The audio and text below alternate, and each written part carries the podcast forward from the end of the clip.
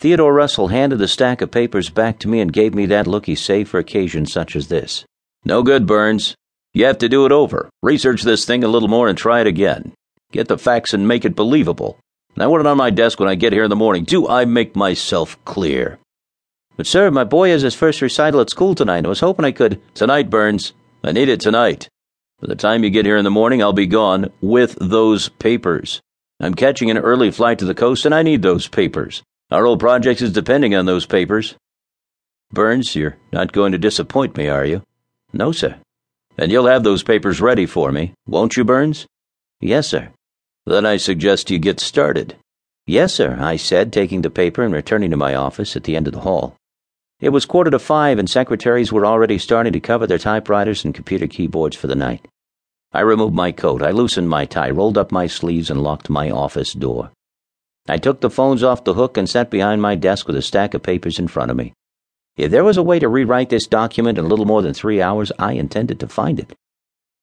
The minutes crept by on tiptoe, and soon I was aware that I was the only person left in the building. It was ten minutes before eight by the time I needed only to put the finishing touches on the last page. For a rush job, I had to admit I'd done a pretty good renovation and still had ten minutes to spare. I could make the school in 25 minutes and still make the recital. I rolled my sleeves down, slipped into my coat, and light footed down the hall to Mr. Russell's office. I set the revised stack of papers on his desk facing his chair and returning to my own office for my briefcase. I snapped off the light switch in my office, and now the entire building was dark. I'd made the trip down the hall and out the door so often I could literally find my way in the dark. I had my hand on the locked office door when I heard the outer door open and then the sounds of footsteps. It seemed strange that if someone was returning to work that they hadn't flipped the light switch on when they came in. The steps came closer and through the frosted glass in my office door I could see a small circle of light.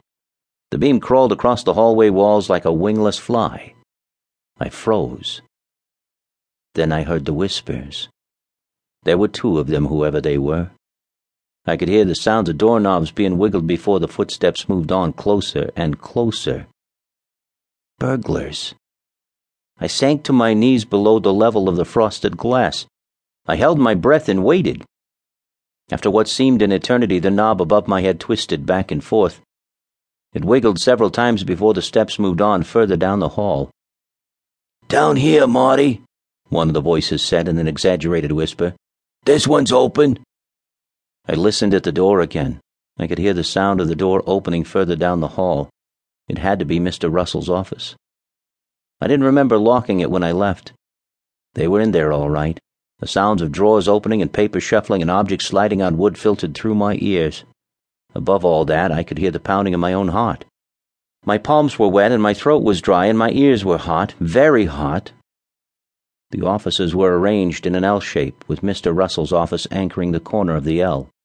My office was situated near the top of the L, and it sounded like the steps were heading toward the foot of the L, around the corner and out of sight. If I wanted to get out of here, it had to be now. I quietly clicked the lock on my door and got.